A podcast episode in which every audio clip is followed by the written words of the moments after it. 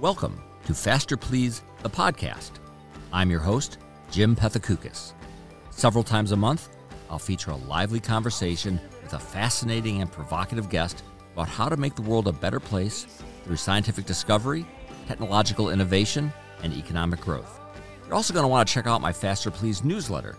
You're on Substack throughout the week for fresh essays, Q&As, and stories from around the internet and around the world. It was only three decades ago that astronomers first discovered planets outside our solar system. Since then, astrophysicists have found more of these exoplanets, including some Earth like worlds that exist in their star's habitable zone.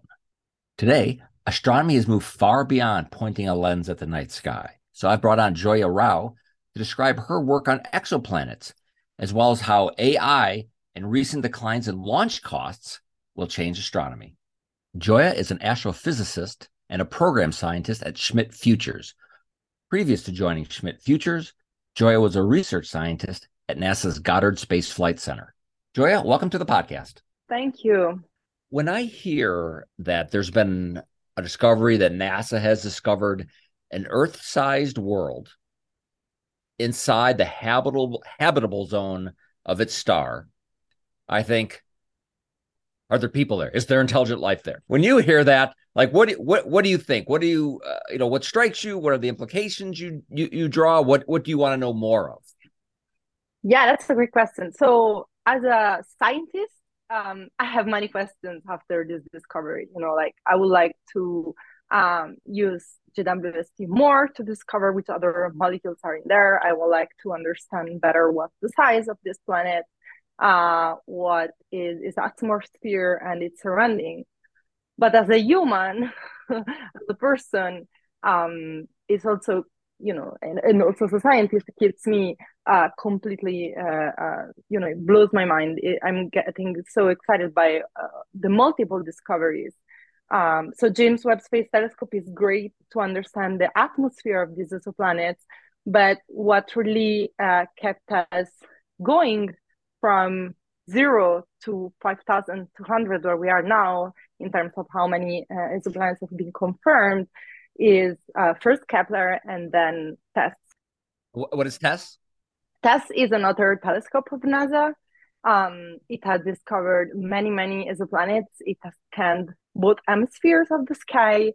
Um, and actually, uh, at NASA, my group um, have used TESS to um, um, let's say uh, with with the TESS light curves feed uh, our built uh, convolutional neural network. And so through artificial intelligence we were able to discover 181 new planet candidates. So those are incredible machines. Let's say um, TESS is our searcher but then to really understand what is in there what is what's the composition of this planet we need JWST so how many earth like in a very very broad sense uh worlds have we found that are inhabitable zones uh, that's a that's a very good question, and I don't have the number on top of my head, but uh, those are just a bunch.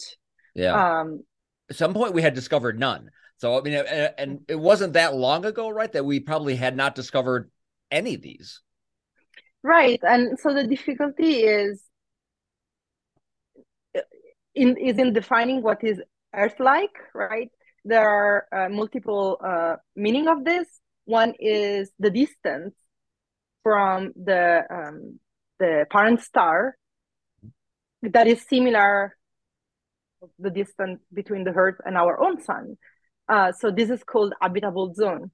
Uh, but another measure of Earth-like is the size of the planet or the fact that it's rocky versus gaseous. Uh, and so, yeah, definitely the the, the TESS uh, uh, is is the uh, telescope that help us a lot with with such discoveries. And even before we had found any of these, I, ma- I, I imagine there was considerable speculation that obviously there had to they had to exist there had to be all kinds of planets uh, mm-hmm. outside our solar system, but we had not dis- we had not discovered them. And yet, I imagine that was still a pretty it's been a pretty wonderful run we've had from from from going from pure speculation to beginning to analyze what these planets, whether they're Earth sized or, or not, what other worlds are like. Absolutely. And and it's just about 30 years, 33 years that we know that actually actually other planets, exoplanets, which by definition are planets outside our own solar system, exist. Before it was, as you mentioned, just a speculation.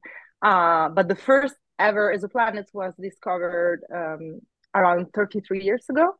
And so since then, really our revolution began. And actually, uh, these uh, these two scientists that that um, co-authored the discovery of the first exoplanets just recently been awarded the, the Nobel Prize. It might seem to some people that NASA hasn't really done much since the Apollo program, but there's a lot more to space science than crewed missions. It seems to me like NASA is actually doing a whole lot of things right now. Absolutely. Um, this the time we are living now is a time of revolution for so many aspects uh, in in space exploration. So not only uh, human exploration, which of course during the Apollo time uh, peaked, and now hopefully also with the Artemis mission named after the, the sister of Apollo in Greek mythology, um, is coming, right? Uh, but James Webb Space Telescope, which is really a marvel of engineering. We never before have thought we could fold a telescope literally inside the rocket like an origami and then let it deploy um, in the atmosphere. And we are discovering Webb so many um, different things about the universe. So our early universe, it's basically uh, Webb is basically a machine to look back in time uh, with its, uh, you know, infrared vision. We will be able to look back over 30.5 billion of years. But also with Webb, we can discover galaxies uh, over time. Uh, again, with the infrared sensitivity, um, so to discover even the earliest and faintest uh, galaxies, we can discover the life cycle of the stars um, as in the infrared, uh, Webb is able to uh, look through the dust clouds, uh, which are otherwise opaque uh, to the visible light. But also, we are, uh, as we mentioned before, able to see the atmosphere of these uh, exoplanets, and so understand if in there there are building blocks of life, so elsewhere in the universe, but also understand how our own solar system was formed it might seem to some people that NASA hasn't really done much since the Apollo program, but there's a lot more to space science than crewed missions. It seems to me like NASA is actually doing a whole lot of things right now. Yeah. Um, yeah, this is a great question. We have um, um, Hubble in the past, the Hubble Space Telescope uh, through Kepler and TESS, um, now with James Webb, and in the future with the Nancy Grace Roman Space Telescope we will be able to uh, understand so many different aspects of the um, zoology of this planet, so to say, but also on the composition of the atmosphere and so on. And so, um, basically, um, up to now, five different uh, methods to discover exoplanets, and um, um and uh, for example, one of those is transit, the method that Kepler and, and TESS use. But another one is gravi- gravitational microlensing, which uh, the Nancy Grace Roman Space Telescope will use. So um, now, what is that? To, right. So um, gravitational microlensing is basically an observational effect that was predicted in 1936 by Einstein uh, using uh, the, the theory of general relativity. But this effect was never actually proved up to now. So uh, in, in, in, space. And so uh, basically when one star in the sky uh, pass nearly or in front of another, then the light rays of the uh, background stars become basically bent due to the gravitational um, force, the gravitational uh, attraction of the foreground star. And so this star then is actually actually acting as a virtual uh, magnifying glass or a, lens. And so it amplifies the brightness of the background source star. And so we refer to the foreground star as a lens star. And if the lens star harbors planetary system, so an exoplanet system, then those planets can actually also act as lenses. And so each of these planets will be producing a short deviation in the brightness of the source. And so we discover the presence of each of the planets in this way and measure, we, we are able to measure also its mass and separation from the star. And this technique also tell us uh, how common Earth-like planets are and uh, um, and and this is a great uh, method actually for Earth uh, uh, planets. Um, and I've guided also the design of of uh, this future uh, space mission as the the Nancy Grace Roman Space Telescope. What would you like to be able to find out about an exoplanet that you currently can't, but you think you might be able to? A 10 years from now or 20 years from now there are several aspects that are currently um, unknown.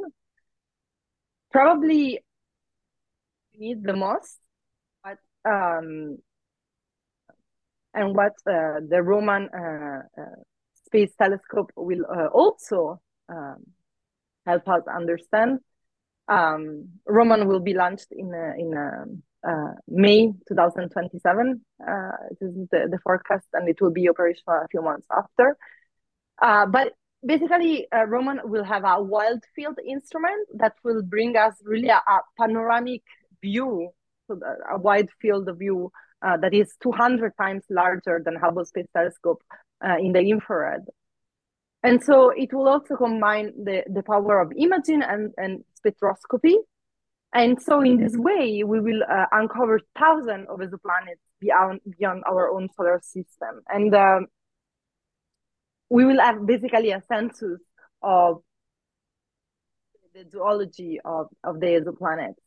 Uh, but also we will have um, in the future, hopefully, uh, way much higher uh, resolution of spectroscopy to which we really can understand um, what molecules are there um, beyond what G- JWST is able to tell us, and also, um, you know, if there is water, if if we can uh, go there, considering that many of these planets are not that far away.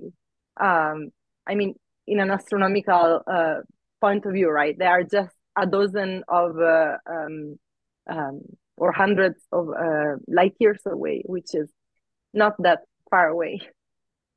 How did you get involved in this to begin with? As a kid, were you a, a space nut? You loved uh, reading about it or watching documentaries? What kind of got you interested in the field? Yeah, so since I, since I was a little kid, I was literally dreaming about space. Um, I was very curious about everything, about science in general. I love science. Uh, but something about space was extremely uh, fascinating for me. This feeling of looking at the universe and feeling small in comparison of the immensity of the cosmos, uh, dreaming of exploration while watching the space shuttle launches in the in the 90s and also you know all these questions um, that we are still trying to uncover so what is out there how does the universe work how did we get here uh, those were all fascinating to me um, as a kid and yes since i am a very little kid i wanted to uh, work for NASA. I even uh, write NASA, wrote NASA um, letter when I was about age eight. I wanted to attend their summer camp. Um, obviously, from my accent, and I'm, I'm not um, uh, born in the U.S. I was not born in the U.S., and so unfortunately, at the time, it was uh, precluded for foreigners to attend their, their summer camps. But they brought me, and so they brought me back. They were like, study you know like um and one day you will come back here and so i didn't give up and uh, just explain a, a, little bit about the thrust of your work now at schmidt mm-hmm. futures mm-hmm. oh so yeah as schmidt futures um we um, do several things for um, for astronomy in general and for space. Um, uh, fascination of space, of, of, course, drove me to uh, do um, research. You know, like very hands-on research, and then of course I evolved and I started to lead research groups and to have my own um, students and and uh, um, and uh, and interns and so on, which I love. I love to mentor uh, young students and get them inspired to do science. But then also like this aspect of, um, of you know, managerial, more managerial programmatic aspect. And so with Schmidt Futures, we are really um, forging what the future of astronomy and astrophysics uh, will be in the next um, five, ten years and beyond. And so this is extremely thrilling to me.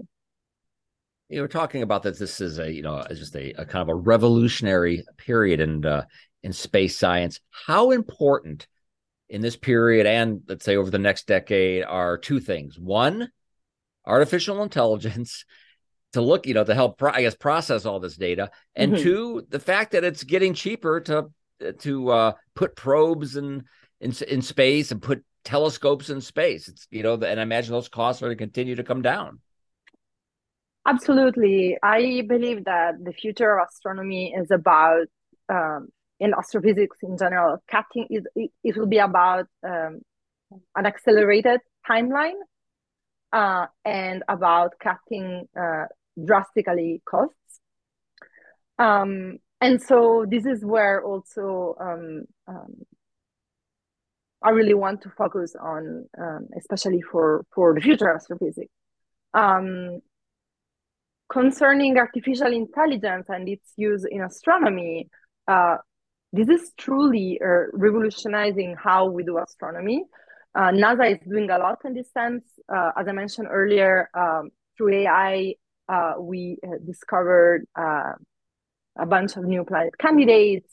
Um, but AI in general is um, revolutionizing astronomy in, in, many, many ways, to, from understanding of cosmology to um, understanding the shape of galaxies and how they form. Uh, and I'm noticing more and more AI based um, application to the exploration of astronomical data. And so this is definitely, uh, I believe, the future of astronomy. In a decade or so, there will be more AI uh, based application to to analyze astronomical data than um, than no than you know um, manual ones.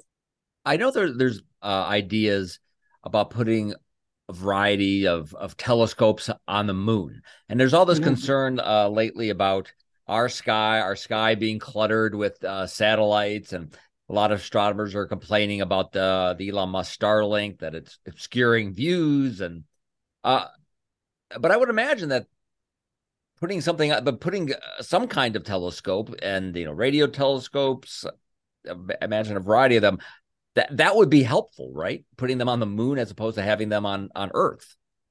Oh yeah, absolutely. Actually, I believe that the future of uh, uh, space astronomy, as we call it, right, versus space based. Space based are all the telescopes that we send, send around the Earth or in space to L2 and so on.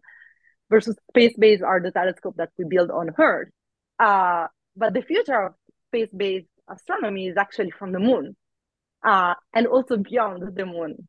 Um, in particular, for the radio wavelength domain, um, a radio telescope on the far side of the moon will have tremendous advantages compared to Earth-based um, uh, and also Earth orbiting uh, telescope. For example, such a telescope could observe the universe at wavelength uh, greater than 10 uh, meters, which are reflected actually by Earth uh, ionosphere, and so are up to now uh, completely, largely unexplored uh, by humans. But also, the moon acts as a physical shield that isolates the lunar surface telescope from uh, any radio interferences or noises from the Earth-based sources, um, from the ionosphere and from Earth orbiting satellites. and also from sun's radio noise during the lunar light.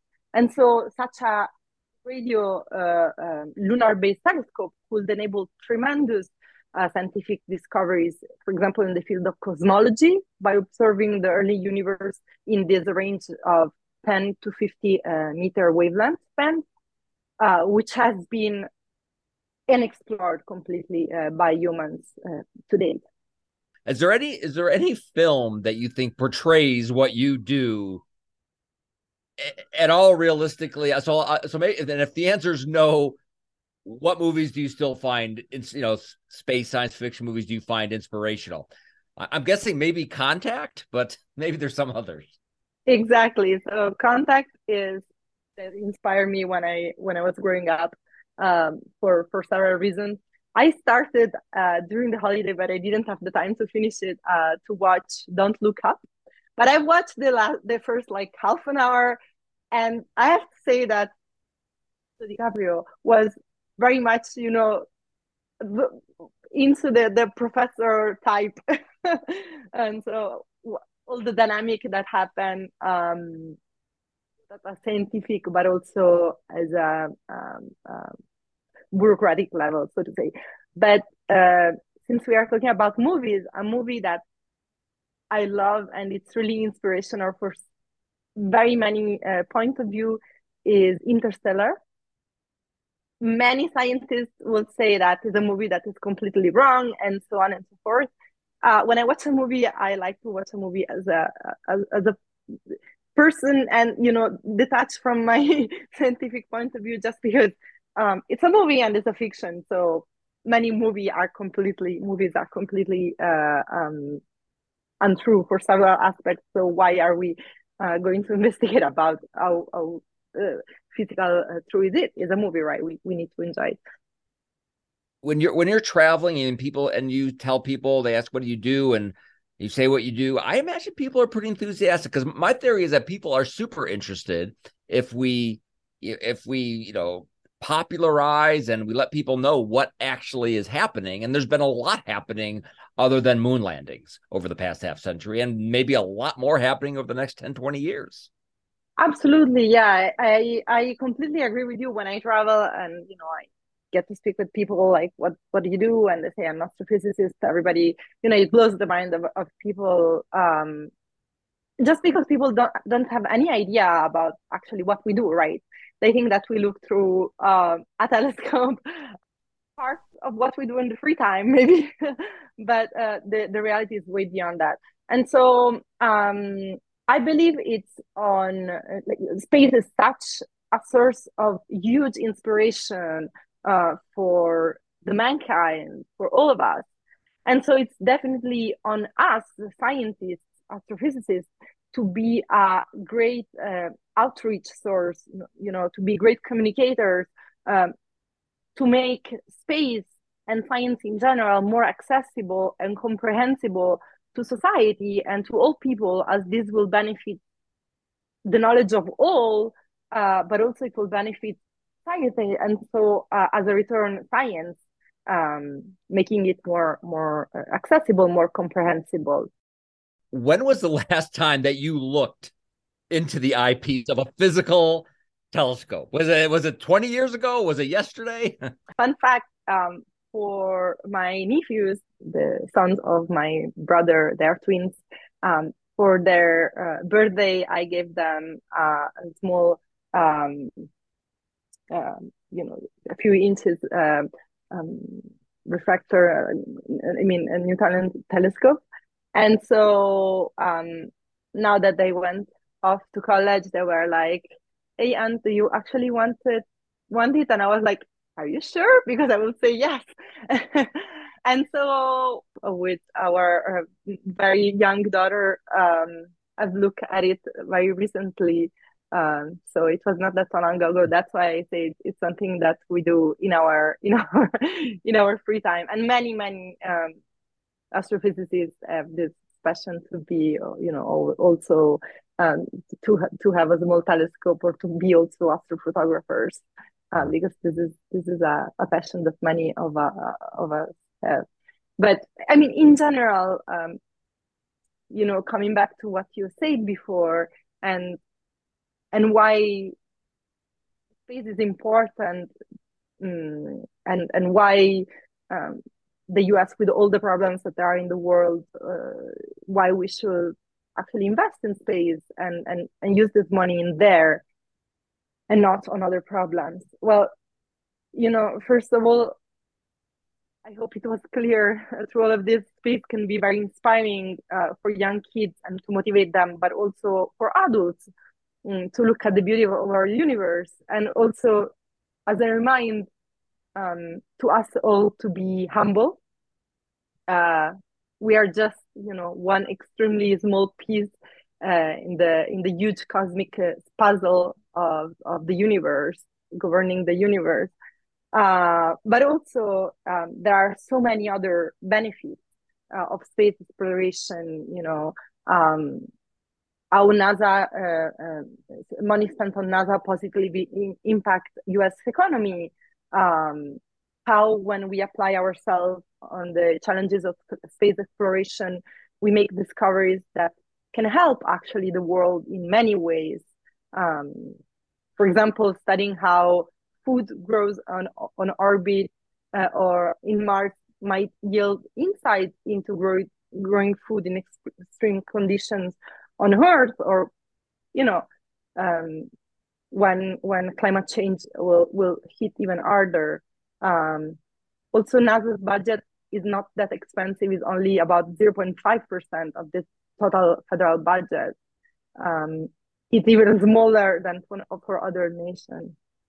And also, a cosmic perspective is can also give us, uh, you know, um, insight on the importance of protecting our own planet's habitability and so encourage investments and efforts then um, and not to mention of course that studying space may one save one day save us all um, and and so we have to explore space to find and study you know asteroids and comets in our cosmic uh, neighborhood uh, that you know uh, to to to, uh, to defend our own Earth and to understand that actually Earth is unique in its habitability up to now. Even without the economic case, I think the other reasons are compelling enough. Thanks so much for coming on the podcast, Gioia. Of course. Thank you so much for having me here. This was fun.